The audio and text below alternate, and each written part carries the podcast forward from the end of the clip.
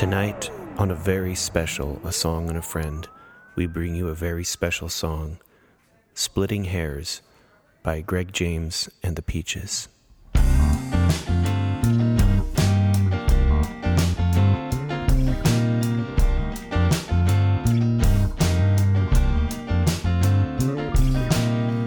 Every time I run away, you let me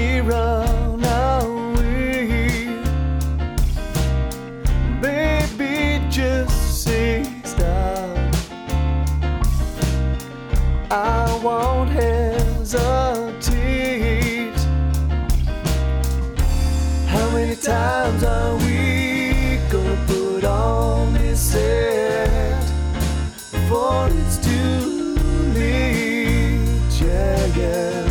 And how many times are we gonna split these hairs before it's too late? Yeah. Before it's too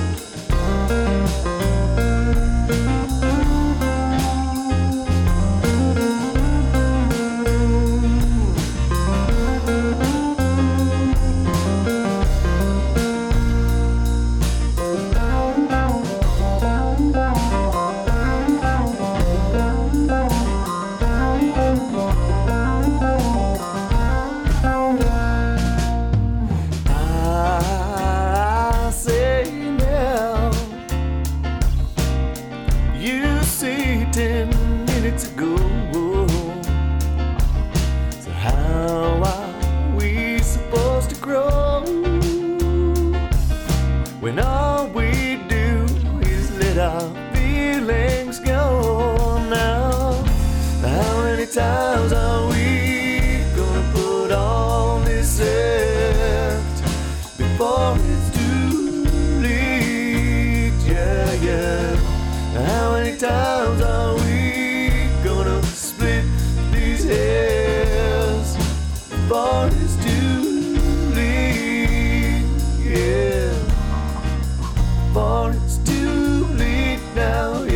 now, yeah, yeah, yeah.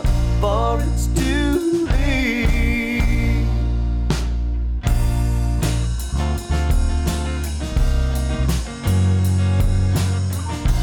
Relax,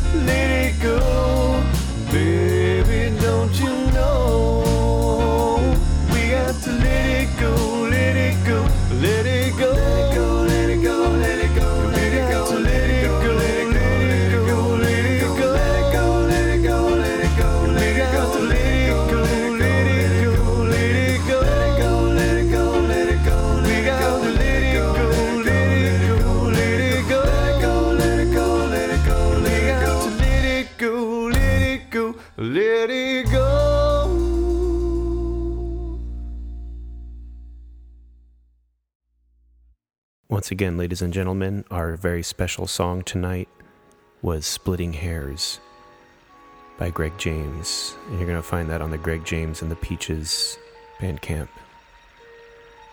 I remember the first time Greg took me to his recording studio. It was in the winter of the year 2000, and I had never seen anything like it. Hold your breath. I felt like Charlie Bucket being led into Willy Wonka's imagination room. Like Charlie, who had a long journey to get to the chocolate factory.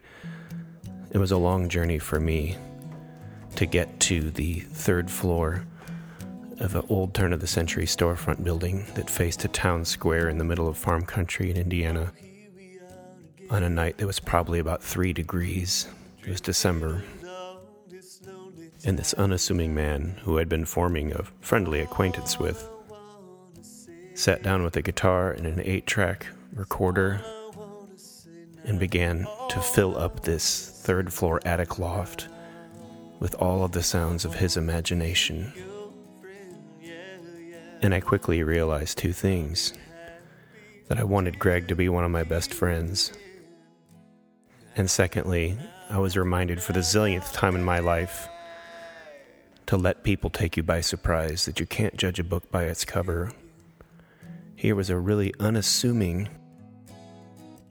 and friendly sixth grade teacher. I had just started teaching orchestra at an intermediate school. And I would see Greg in the hallway and he'd comment on my viola case and want to know how the music was going.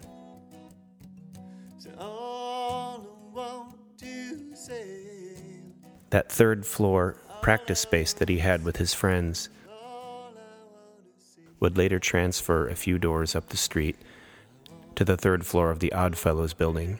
That would become the legendary lounge of Rensselaer of the early 2000s and just a little bit into the 2010s.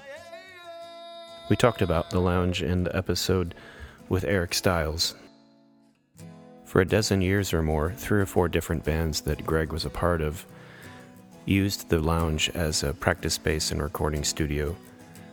Bands like Local 151, which is a nod to REM's song about Oddfellows Local 151 and the Oddfellows building. There was Sucker Punch, and there was MacGuffin. And the gigs and jams and practices that these fellows got up to helped Greg write some really great songs, including Splitting Hairs. I remember getting a CD that he made called Local One. Maybe a solo project, but I know some of the guys were involved in performances on it. But a song called Splitting Hairs just jumped off the page, as it were, because it sounded so completely different than Rensselaer, Indiana, which, of course, as I said, is a farm town. It had this real righteous groove. You can never underestimate how wonderful and beautiful someone's imagination is. Who are the people in your neighborhood? And what goes on behind their beautiful eyes? This is Tom. Thanks for listening.